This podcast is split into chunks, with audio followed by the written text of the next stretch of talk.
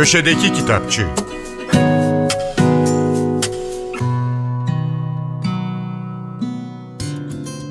Merhaba, ben Adnan Bostancıoğlu. Kübalı yazar Leonardo Padura'nın Sapkınlar isimli romanı Bilgi Yayın Evi'nden çıktı. Kitabı Türkçe'ye Volkan Ersoy çevirmiş. Leonardo Padura Fuentes 1955 yılında Havana'da doğdu. Havana Üniversitesi Latin Amerika Edebiyatı bölümünden mezun. 1980'ler boyunca gazetecilik yaptı.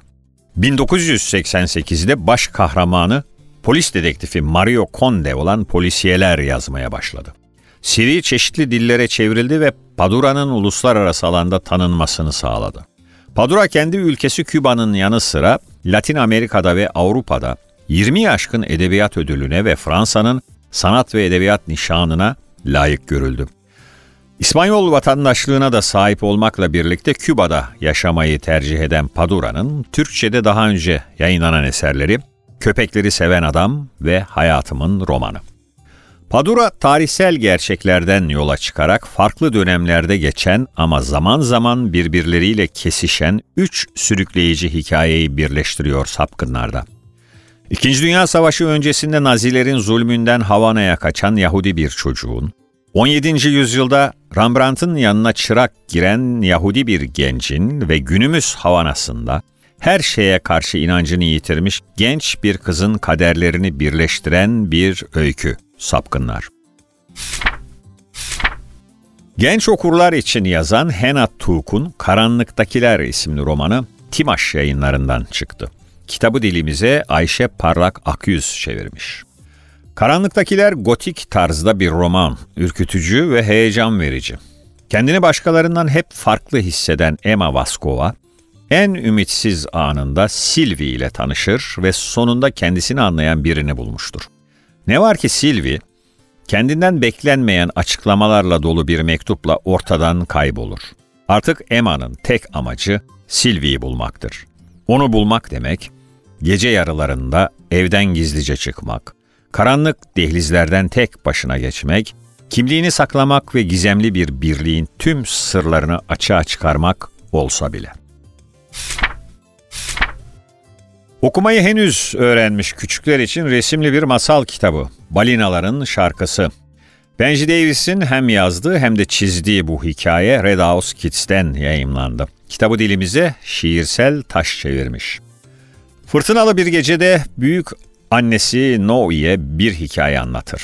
Küçük bir kızla bir balina arasında başlayıp kuşaklar boyu devam eden bir dostluğun hikayesidir bu. Sonu mutlu biten bir hikaye. 19. yüzyıl Amerikan edebiyatının önde gelen kadın yazarlarından Kate Chopin'in Öykü Derlemesi, Bir Ön Yargı Meselesi adıyla Siyah Kitap'tan yeni bir baskı yaptı.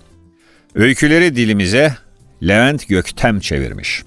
Kate Chopin, 1851-1904 yıllar arasında yaşadı. Hayatı Amerika'nın güneyinde Louisiana'da geçti. Chopin, New Orleans kültürünü işlediği yapıtlarıyla tanınıyor. Bu bölgedeki Kreol ve Kajun halkları üzerine yazdı. En önemli romanı Uyanış yayınlandığında büyük tepki çekti ve sansüre uğradı. Chopin kitaplarında kadınlık ve annelik meselelerini yaşadığı dönemden beklenmeyecek bir açık sözlülükle ele aldı. Bu yanıyla ilk feminist yazarlardan biri olduğunu söylemek yanlış olmaz.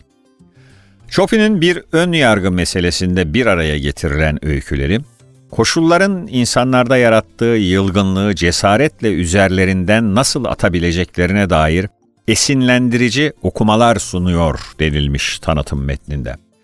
Kocasının ölümünü haber alınca üzüntüsünün arasında özgürlük ümitleri besleyen bir eşten, eşinin başka bir adama yazdığı mektupları ne yapacağını düşünen bir adama, anneliği bilememiş bir kadının bir anda bakmak zorunda kaldığı çocuklarla uyanan duygularından, tutkularının peşinden gidecekken kendilerini dizginleyen sevgililere kadar insan hallerini yansıtan öyküler yer alıyor bir ön yargı meselesinde.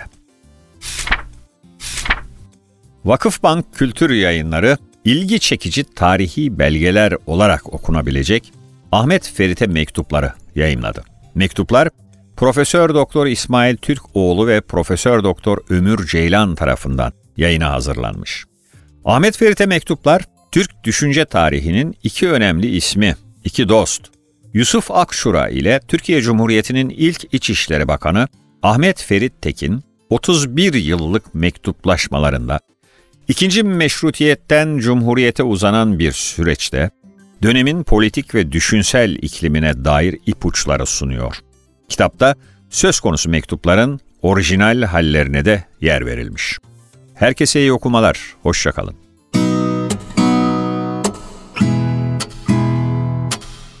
Köşedeki Kitapçı